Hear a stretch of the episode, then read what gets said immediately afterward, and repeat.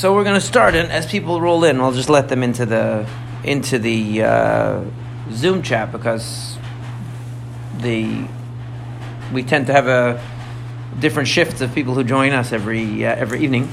Uh, but we don't want to wait too long and uh, run out of time. So the uh, we're going to be studying the parasha of last week, Parashat Bo, and Parashat Bo, of course, is uh, the culmination of Yetziat Mitzrayim. Maybe not in terms of the most dramatic aspect. The most dramatic aspect being the uh, being this coming week's parasha of the actual Exodus and the crossing of Yam Suf. I think most people see that as the uh, as the most dramatic of uh, all of the scenes in Yetziat Mitzrayim. But in terms of the most fundamental shift that takes place in the relationship between Paro and the Jewish people, and in terms of the Jewish people and the relationship with God, that really takes place in Parashat Bo. And, uh, and, and we can go a step further and say that not only is the relationship between Paro and the Jewish people changed, and not only is the relationship between the Jewish people and Paro and the Jewish people and Hashem changed, but also the relationship between Hashem and Paro changes in a fundamental way in uh, this week's parasha because we see uh, something that we've never seen before, which is in the beginning of the uh, in the beginning of the parasha. Hashem says to Moshe, "Boil paro ki ani echbadti et libo v'et lev avadav le'man shiti ototai ele bekirbo." Hashem says to Moshe, "Come to Paro because I have hardened his heart and the heart of his servants, so that I can place these signs in his midst." ולמען תספר באוזני בנך ובן בנך את אשר התעללתי במצרים. And so you can tell in the ears of your son and your grandson what I've done in Egypt. And the signs that I placed among them. Vidatem. And you will know that I am Hashem.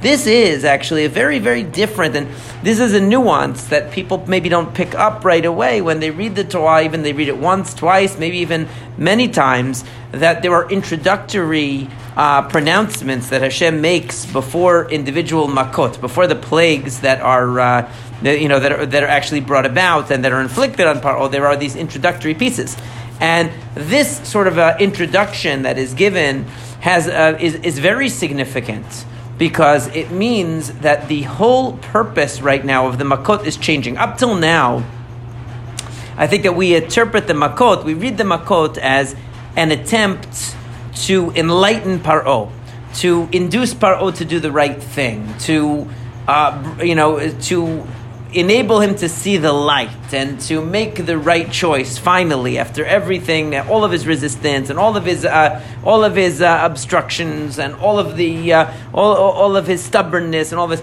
that finally he'll be able to see the light and he'll be able to make the right choice and free the Jewish people listen to God recognize God understand that God has a plan for the Jewish people and let them go. But here Hashem is introducing these makot with a very different tone He's saying, Because I've already made his heart hard, and I've made the heart of his servants hard, so that I can place these miracles in his midst, and so that you can tell your children and children's children about the miracles. In other words, there's no more hope really at this point that Paro is going to do teshuvah, that he's going to repent. The purpose of the miracles at this point is to make a display of the full, uh, the full extent of the power of God so that it can be told, it can be recounted from generation to generation, uh, the, the, miracles that Hashem brought about in Egypt. That is the objective at this point. It's not really, there's no real hope anymore. It's like, it would be to use a uh, maybe an example that's imperfect. I'm not sure if this analogy is a perfect analogy, but an analogy that comes to mind is sometimes uh, a, a person will be given a sentence, a prison sentence, or some other uh, some other uh, sentence that's handed down by a judge, not necessarily because the judge has any hope that the person is going to be rehabilitated. Maybe rehabilitation seems like it's an impossibility. Maybe at that point, you know, there doesn't seem to be much hope for the individual to learn from the error of their, you know, to learn the error of their ways and to change themselves. But in order to send a message to other people, in order to convey some kind of a, a lesson to the uh, to the community, to the nation, to other potential criminals, uh, you know, the judge will hand down a sentence that's very harsh. Like sometimes they'll hand down a sentence of 800 years in prison or something like that. Obviously, the person's not going to live 800 years but the idea is that um, to send a message about how seriously uh, the crime is taken and how seriously it's seen in the eyes of the uh, in the eyes of the court. Um, and similarly, we know that some some criminals are you know have psychological issues and are psychopathic to the extent that there's no reasonable chance that being incarcerated is going to bring them uh, to any kind of repentance. It could be in certain you know unusual cases, and a lot of times it's unexpected that someone who is uh, imprisoned will in fact uh, change their ways and improve themselves. But uh, more often than not, it doesn't work so well as a rehabilitative measure, but it's really to, it's more as a deterrent so that people will not uh, make the wrong choices because they'll remember what happened to so and so that he ended up uh, having to deal with such harsh consequences. So, um, in this case as well, Hashem is saying that at this point, there's not much hope that Paro is going to change his ways, that he's going to uh, reconsider his enslavement of the Jews, but it's going to have to instead, it's instead going to be about demonstrating the full extent of God's power for uh, the educational benefit of the Jewish people and future generations that they will uh, tell the story to. And we actually saw a glimmer of this already even in the previous parasha. If we look back to Parashat Vayera, Hashem actually says to Moshe even then that he should say to uh, he should say to Paro, Ki ata shalachti et yadi. This is going back to to Parashat Vayera, Perek Tet, the ninth chapter, verse fifteen. Ki ata shalachti et yadi va'ach otecha v'et amecha badaver. That at this point I could just strike you down with a plague, with a pestilence, vatikached min and I could wipe you out and just release the Jewish people that way. Vi'ulam but it's because of this that I'm keeping you alive. In order to show you my power. And so that my name, so that you will tell my name throughout the entire land. In other words, there was already an idea. Hashem was already saying to Paro, "I've given you really enough chances to mend your ways. I've given you enough chances to get the message. But at this point, I'm just going to demonstrate to you how far I can take this. It's not really, it's not really about anymore. Uh, you know, at this point, you're just standing in the way of my freeing the Jewish people from bondage. But uh, so I'm going to use you as a uh, as a, a, an instrument to convey my message. The message is not really intended for Paro anymore. Hashem doesn't really uh, convey to Paro any serious um, expectation that he might uh, that he might change anymore, might listen anymore. He says straight out to, Par- to Moshe, "I have hardened the heart of Paro. He's not going to listen to you." But you're going to have a great story to tell future generations about what Hashem is able to do. Now, I think I mentioned before, I'm sure I've mentioned in previous classes, the big discussion, the big debate about what it means uh, hardening the heart. What hardening the heart refers to. There are two basic interpretations of what it means God hardened the heart of Paro. And just to revisit that, just to put that to put the story into perspective, because everybody asks the question, what does it mean that Par, that uh, Hashem hardened the heart of Paro? So there are two approaches brought in the uh, in the traditional commentaries. One interpretation, I think, the simple the simple reading when a person looks at the story and, and reads it casually, and probably the commonly understood uh, reading of the story is that um, is that it means that Hashem didn't allow Paro free choice, that He denied Paro the ability to make a choice on his own. He hardened his heart, meaning that Hashem stopped Paro from making the right decision. And in fact, that is what Maimonides says. The Rambam says that Hashem actually took away the freedom of choice of Paro in this instance. When it says Hichbati et libo, that I hardened the heart of Paro, it actually means that Hashem took away Paro's ability to choose for himself. Now the Rambam explains that's not something that Hashem typically does, and it's never something Hashem would do as a first course of action. But if a person repeatedly and wantonly abuses the freedom of choice, as a punishment for that person, Hashem can sometimes remove their freedom of choice so that they have to face the consequences of the bad course that they adopted on their own. In other words, it's not that Hashem from the beginning would compel a person to make a choice that was wrong. But Hashem, if a person repeatedly chooses the path that's wrong, Hashem at some point might rob them of the ability to change their ways so that they have to experience the full brunt of the impact of the choices that they made. And that is the way that the Rambam interprets the hardening of the heart of Paro that it means that he actually took away the freedom of choice of Paro at this stage, and basically Paro became a puppet. Why? Not because Hashem typically does that. Hashem typically uh, leaves us to our own devices and allows us to have free will, so we can be responsible for our own destiny and uh, and and for our own actions. But as a consequence, sometimes Hashem will take a person's freedom of choice away um, and that is the that itself is the punishment. In other words, the, what the Rambam clarifies is that it's not that Hashem is then is forcing Paro to do something and then holding him responsible for it. That would be a misunderstanding. That would be unjust. What it means is that as a punishment, when the person has already uh, chosen wrongly numerous times, Hashem might remove the the freedom of choice so as to punish them for their actions. That's the punishment but not that the actions that they commit without free choice are held against them. It's the actions that they did before that are held against them.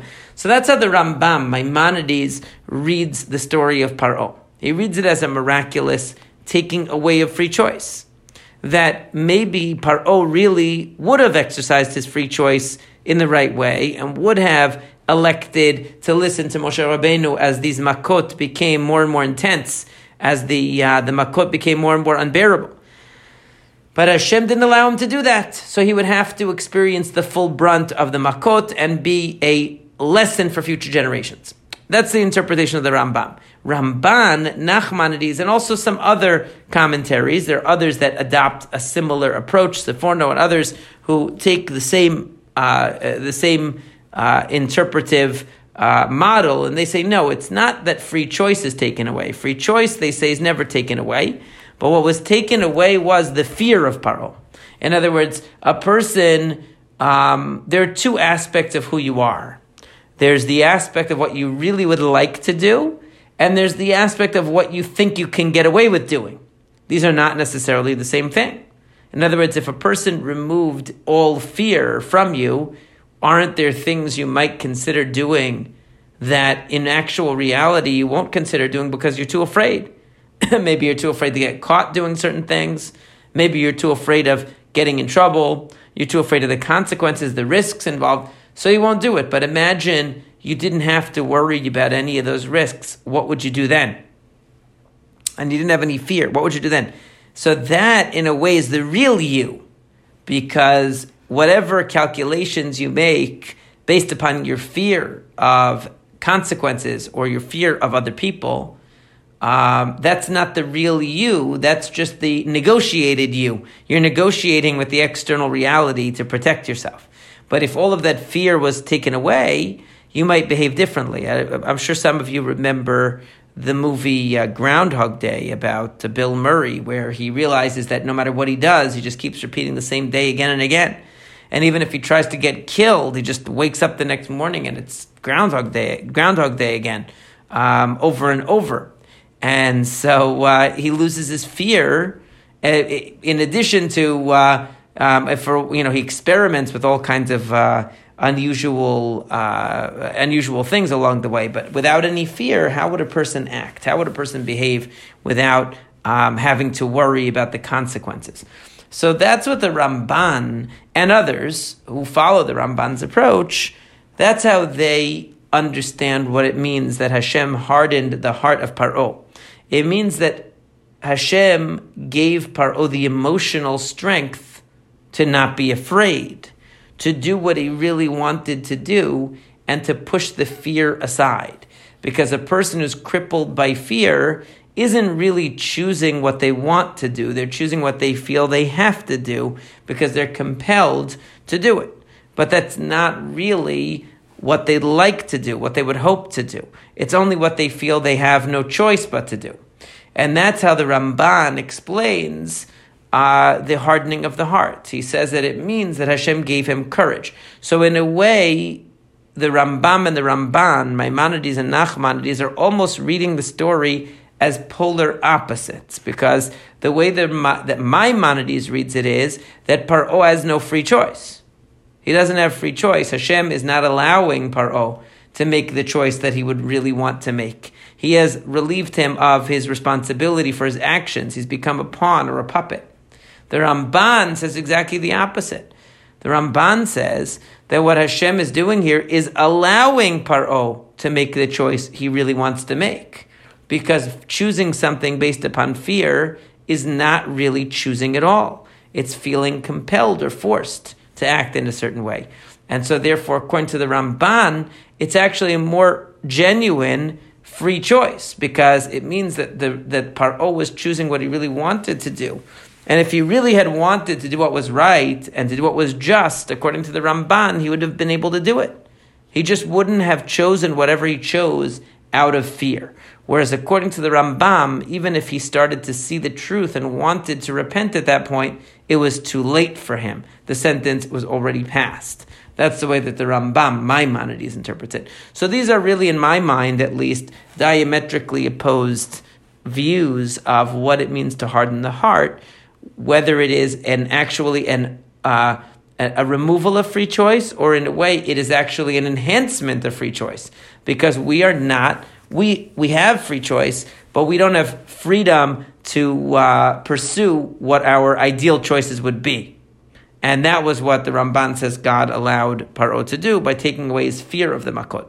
In any case, there's no question that the final Makot, really starting with the uh, with Barad, but especially the last three, are the most devastating to Egypt and the least uh, shruggable of the Makot, so to speak. Everything else uh, Paro could bounce back, he could rationalize, he could ignore, he could minimize it, he could spin it, but the complete destruction of the food supply with the locusts, there's nothing that could really be done. In other words, the, the early makot were inter, were annoying or inconvenient or even, you know, involved some loss of property, but not total devastation, destruction. Now we come with the arbe in our parasha, the locusts that eat whatever was left of the crop after the uh, hail had destroyed much of it.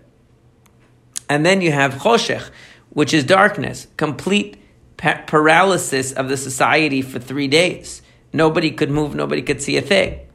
It was total shutdown. And then you have finally makat bechorot, which of course the killing of the firstborn, in addition to the um, you know, to the emotional aspect of it, there's the whole idea of the future of Egypt now, the legacy of Egypt, um, the vision, the, the, the vision of, of, of, a, of, a, of a future for Egypt has now been compromised because the future leaders, the firstborn, have been removed.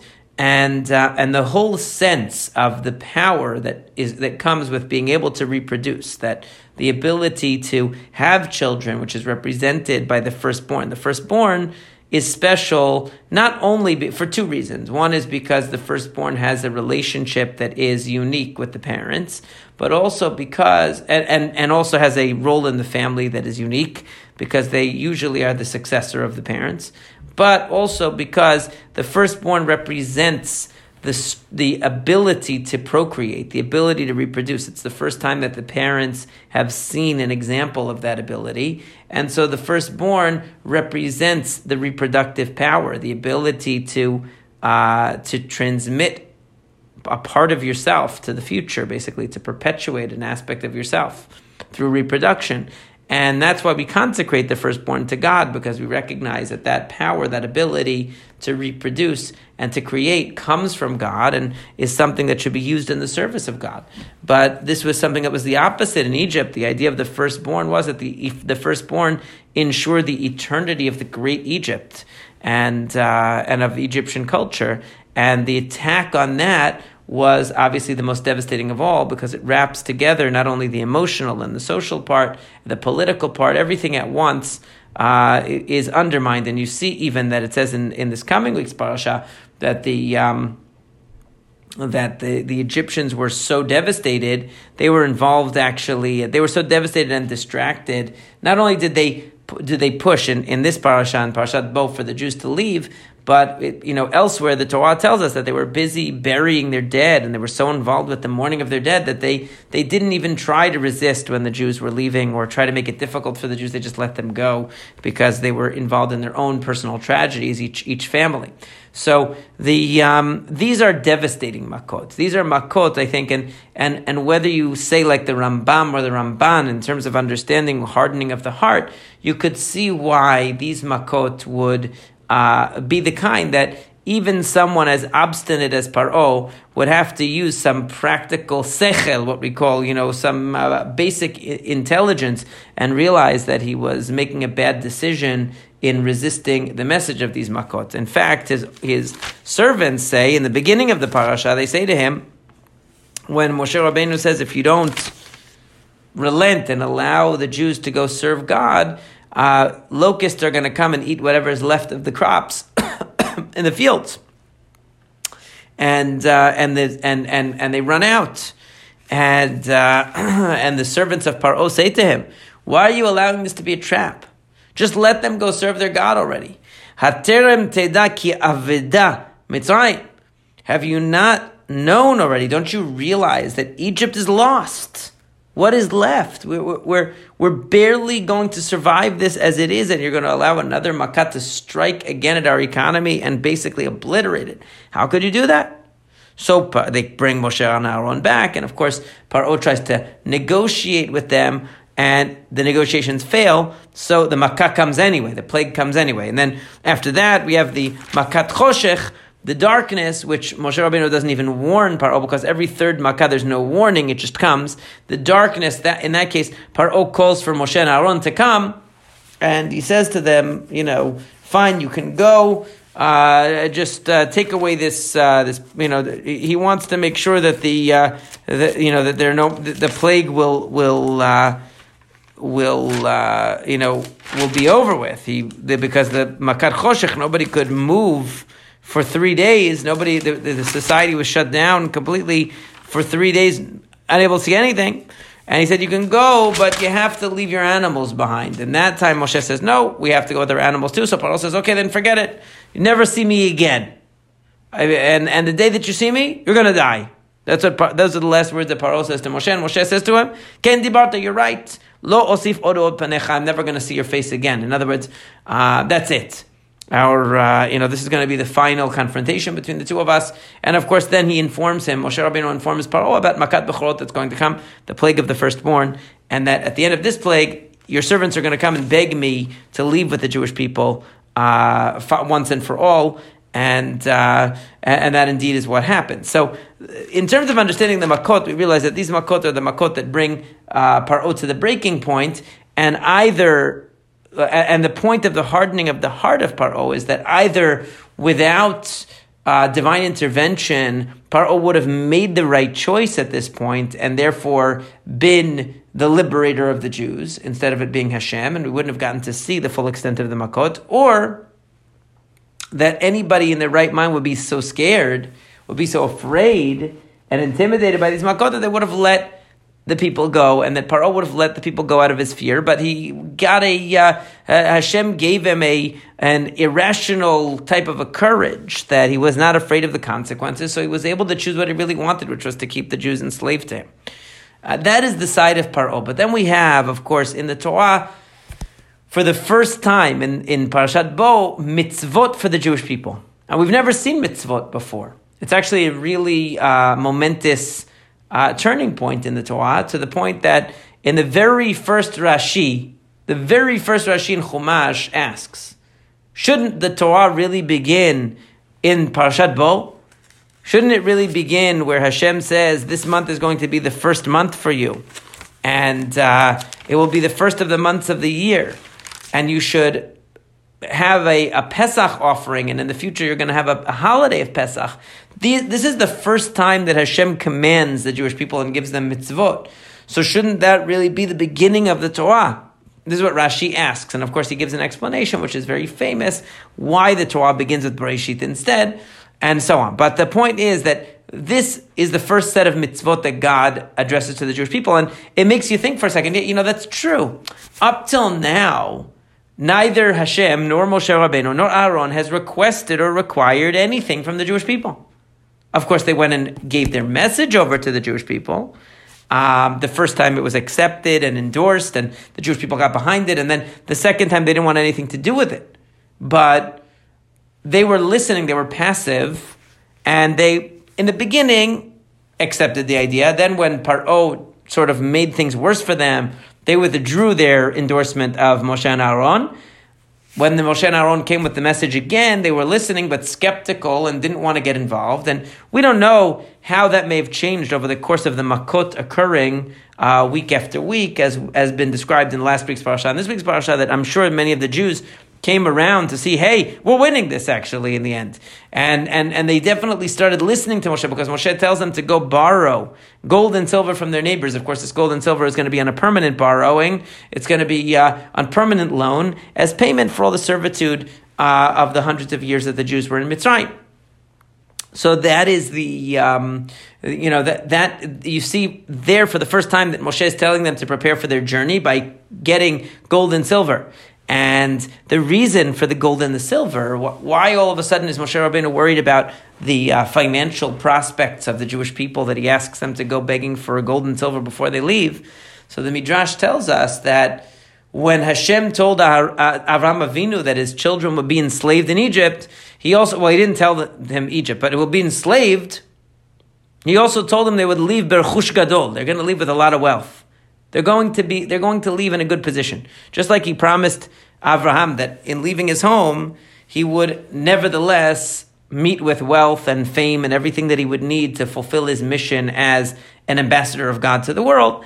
Hashem also promised Abraham that your children they will be enslaved, but they will leave birchush gadol. He said, "I will judge the people that enslave them, and they will leave with a great wealth." That was the promise Hashem made to Avram. But the only thing is that the Jewish people have to fulfill that promise by taking action. In fact, the Midrash says that uh, why does it say that um, Hashem said to Moshe, please speak to the people. That's the language of the, the Pasuk. Really, na, the word na means speak now to the people. Uh, but the way that, uh, that Midrash often interprets the word dabir na please speak, as if it's a request. Because the word na can sometimes mean please. It's used that way in very formal Hebrew today. Na lashevet, please sit down. Um, but in, in Tanakh, usually na means now, speak now. But the rabbis interpret it also midrashically as dabir na, please speak to them, meaning go, because the Jewish people might say, well, what do we need to get involved in this borrowing things from our neighbors and all that? We don't want to do that. It's awkward. Right? So Rashi says, he quotes the Midrash, that he asks Moshe, please ask them to go and, and request from their neighbors gold and silver, because otherwise Avram Avinu will say, I fulfilled my promise that I was going to have the Jewish people enslaved, but I didn't fulfill the promise that they were going to come out with a lot of wealth. And in other words, I didn't completely fulfill the promise, only the bad, not the good. They have to take the initiative to make it happen by going and requesting the gold and silver so that they actually leave Berchush Gadol. They have to be partners with Hashem in making sure that this promise is fulfilled. But the idea is that the purpose of the enslavement was to bring a nation out of Egypt that would be able to stand on its own two feet, be independent, and be now uh, the uh, the heirs to the mission of Avraham Avinu, spreading knowledge of God in the world. They're going to need the wherewithal to do that, and they're going to uh, uh they need to leave with this with this wealth. They can't just escape, run away from Egypt with empty handed. So therefore, Hashem says, "Please speak to them," meaning ask them of their own volition to go and to request gold and silver from their neighbors uh, on the pretense that it's a loan. Really, it's going to be a payment for their enslavement to uh, uh, to Egypt for all those years. And when they leave, that way they won't leave empty-handed, just as I promised Avraham Avinu. That's the idea that they should fulfill that promise through their action of requesting the gold and silver. So they're, so to speak, fulfilling Hashem's promise for him, but it had to be done through human action. So that was the first thing that Moshe Rabbeinu tells them. But then, really, the first mitzvah he gives them is the mitzvah of Korban Pesach. And this is where really the Torah begins, so to speak. The Jewish people have their own calendar now. They have their own sense of identity as a nation. And, and this Korban Pesach is going to be a defining moment for them. They have to take action in order to be redeemed. They have to fulfill mitzvot in order to be redeemed. You cannot passively be saved. This is the key in the story of Parashat Bo and the key of the Exodus. That to a certain extent you're a you're a passive observer. To a certain extent, you're learning from observing the Makot, what you can learn from them about God and about yourself and about how Hashem runs the world and so on. That is definitely an aspect of the educational uh, objective of the experience of the Exodus. But at the end of the day, you need to take initiative. You need to say, I really stand behind this. I really mean it. I'm going to uh, behave in a way that demonstrates that these are my values and my convictions. In, unless you do that, you'll never really be redeemed. Redemption comes from the implementation of the ideals and the and the actual application of the ideals to life. That's why the rabbis say, "En Yisrael nigalim ela b'tshuva." The Jewish people are only saved; they are only redeemed with repentance. Repentance means if they take the initiative to apply the values and principles of Judaism to their lives. Otherwise, the, uh, the, the redemption cannot happen. We are not rocks. We are not inanimate objects that can be moved around. We aren't um, unthinking or uh, beings that are just manipulated by God. At the end of the day, we need to make correct choices in order to f- bring about redemption. The, sometimes you have to be a student, sometimes you have to be a listener, sometimes you have to be absorbing certain things in order to become who you are. But at the end of the day, you need to act, and redemption comes through action, not through passive uh, waiting around. And that we see from the parasha here, that after everything is said and done, after the final makkah is about to come to fruition, after uh, all of the uh, the entire setup, um, the entire process of the makot, all of the badgering and pressuring of Paro, at the end of the day, even with that, if the Jewish people want to leave Mitzrayim, they need to take action. They need to do something to show that they're worthy and to cause that redemption to uh, be actualized. And that's why, you know, the idea of like, let's say a common idea in the Jewish people today is waiting for Mashiach. We're waiting, we're waiting, we're waiting for Mashiach. It doesn't say anywhere to wait for, uh, for the Mashiach. It, it doesn't say that anywhere. It says that the Jewish people have to, have to repent and have to improve themselves, make themselves worthy of the Mashiach coming, and uh, and and become a redeemed people that can be uh, a proper uh, you know, uh, can can ha- be the proper material for any kind of Mashiach to lead them. They have to do what's necessary first for that to happen. The redemption comes first and foremost from our choices, our actions, uh, and, and, the way that we that, that we think and live. It doesn't come from being a passive object that God shapes like a piece of clay. That's not the way that redemption, uh, you know, actually will operate. So oftentimes people say, "I'm waiting, I'm waiting, I'm waiting for Mashiach, I'm waiting for this, I'm waiting for that." Passive waiting doesn't work. It happens all the time. You hear people say it all the time. Oh, I'm waiting, I'm waiting. Uh, how many people say? Uh, they, uh, you know, you'll talk about Israel and they'll say, oh yeah, we're going to go to Israel one day. The Mashiach is going to come. We're going to go. The Mashiach is going to come. We're going to go. Well, when the Mashiach comes, we're going to do this. When the Mashiach comes, we're going to do that.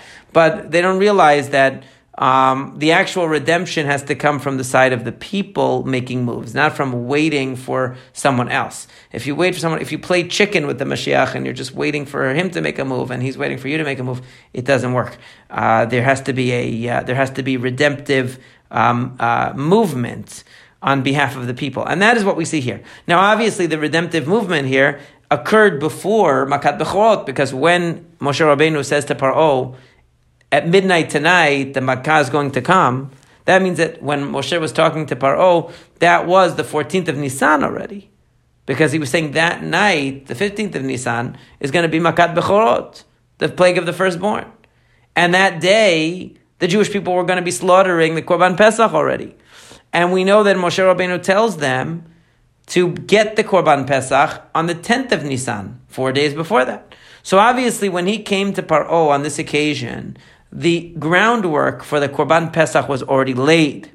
It was just about giving a final ultimatum to Paro before the Makkah of the plague of the firstborn took place, and, and before the Jewish people actually did their Korban Pesach. That's the only that's the only thing. But all the groundwork had to be in place for it to have any meaning to begin with.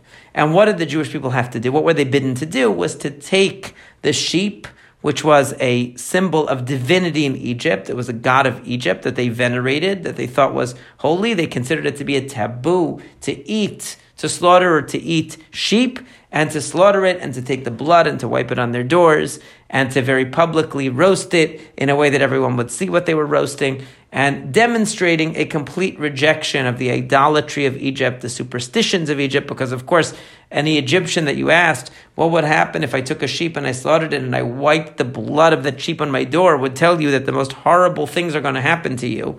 The most horrible plagues and curses and bad luck is going to happen if you do such a thing, and yet they're doing it and saying that's what's going to save them.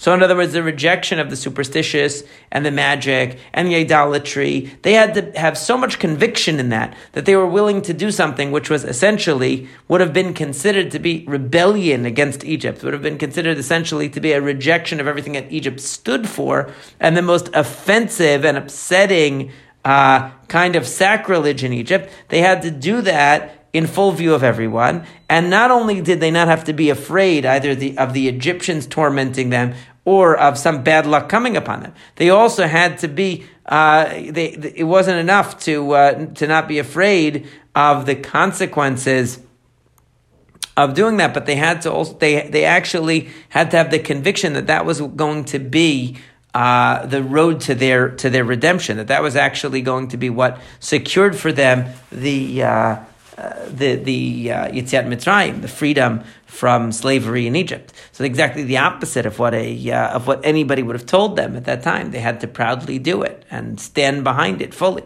and not have any fear. And in fact, to realize that that was really service of God. Service of God meant recognizing that none of these ideas of Egypt had any uh, merit whatsoever. And, and, and that was what the Korban Pesach was. But unless they were willing to do that, there was no way they would be able to be redeemed. That shift had to take place first. And in fact, we know that according to the Midrash, that's actually in this coming week's Parashat Pashat Bishalach, that, that only a fifth, according to the Midrash, only a fifth of the Jewish people in Egypt actually made it out. Four fifths resisted. Four fifths uh, were afraid. It doesn't tell us why. Maybe because they were they didn't fully believe in it. They weren't hundred percent sure that the superstitions weren't true. Maybe they were a little bit superstitious, and they were concerned that slaughtering the sheep would uh, bring curses on, upon them. Maybe they were afraid of the Egyptians and thought that uh, you know harm would come to them from the Egyptians if they violated the taboos of the society. Or maybe they. Uh, uh, maybe it could be that they wanted to stay in Egypt and they, they had an allegiance to Egypt and they sided with the Egyptians. We don't know the reason, but the idea was that it was no. The reason why the rabbis say that is could be an exaggeration. That uh, you know, sometimes the rabbis exaggerate when it comes to numbers, and they say, "Oh, it was a fifth of uh, a fifth of the Jewish people didn't uh, that, that came out, and four fifths didn't come out."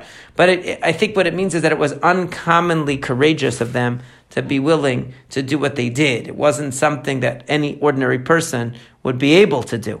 And so it was a, a tremendous act of bravery and uh, demonstration of conviction on their part. And because of that conviction and because of that bravery, they were able to leave Egypt because they took action, because they were following God. They were ready to go. And Moshe Rabbeinu tells them to have their belts on and to have their staff and to be ready to run out. In other words, the idea is that you're following God already. So now when the freedom, when the opportunity, uh, presents itself. When the door opens, you're going to go out and you're going to be following God, not. Uh, you're not going to have to think about, okay, now that I'm free, what should I do? Like they ask people, you know, now that they've, they've been let out of prison, what are they going to do with their lives now? He, they didn't have to worry about that. They already were on the path of serving God. The question just was, how soon can they get out? And so the um, this is the I, I think the key principle that we uh, that, that we see in the parasha is the, the idea of free choice. And it's kind of ironic because the idea that free choice in a way is taken away from Paro. Paro is denied free choice or his free choice is augmented because his fear is taken away and so he, in a way, becomes a puppet of God. And on the and on the other hand, we have the Jewish people where their free choice and their willingness to commit to God is actually the centerpiece and the essence of their redemption. And that is a remarkable thing, that sort of contrast. Paro, on one hand, be, becoming a slave to um, either to his, uh, you know, not having the ability to will independently, or not having the natural deterrent of fear to act intelligently. And the Jewish people, on the other hand, who again, who are who overcome their fears also, and but who exercise their free choice in doing what is right against the grain, and that is what secures for them uh, redemption.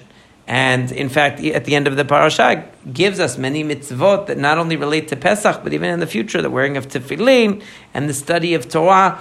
That the all of these things, all of these mitzvot, demonstrate the free um, exercise of will of the Jewish people as they embrace their identity as servants of God.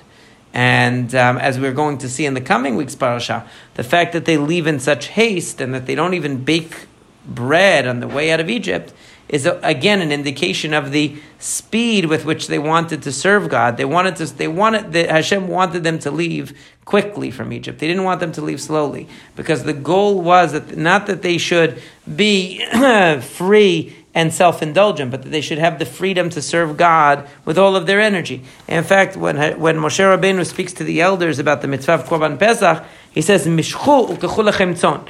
Pull and take for yourselves sheep to make the Pesach. And what do the rabbis say? Mishchu. Pull your hands away from idolatry. tzon shel mitzvah. And take for yourselves the sheep of the mitzvah. In other words, they had to redirect their energy uh, that, that was what it was about. Not about, everyone is a slave to something. You could be a slave to your own desires. You could be a slave to fashion. You could be a slave to the opinions of other people. You could be a slave to your work. You could be a slave to uh, to um, material, you know, to uh, to the desire for money. You could be a slave to many a thing. But everybody serves something. Everybody is a servant of some kind of value or ideal. The question just is, what kind of servant will you be? Or a servant to what kind of thing will you be? Are you going to be a servant to something that deadens you and robs you of, a, of value? Or are you going to be a servant to Hashem, which ennobles you and raises you up? Because being a servant of God means living in the way that God wills that a person should live, that's best for a person to live. and therefore that raises you up. Whereas anything else that we take as a master over ourselves always drags us down. That's the lesson really of Parashat Bo, and that's a lesson of at the end of the parasha, the tefillin that we wear ornaments, we wear as jewelry the word of God. It's a type of a royal uh, to have a crown of tefillin and to have on our arms the uh, the sign of the tefillin, that the word of God is is the ornament that we use to decorate ourselves. It's a type of a demonstration that we are, uh, you know, that we've achieved uh, a higher level of a higher level of existence from uh, having embraced the service of God. And so, Bezrat Hashem, next week we will discuss the very complex and detailed parasha of Bishalach and why and how that follows this week's parasha. But for now, have everyone have a, a good night, and don't forget it's Tu Bishvat on Thursday, special day as well.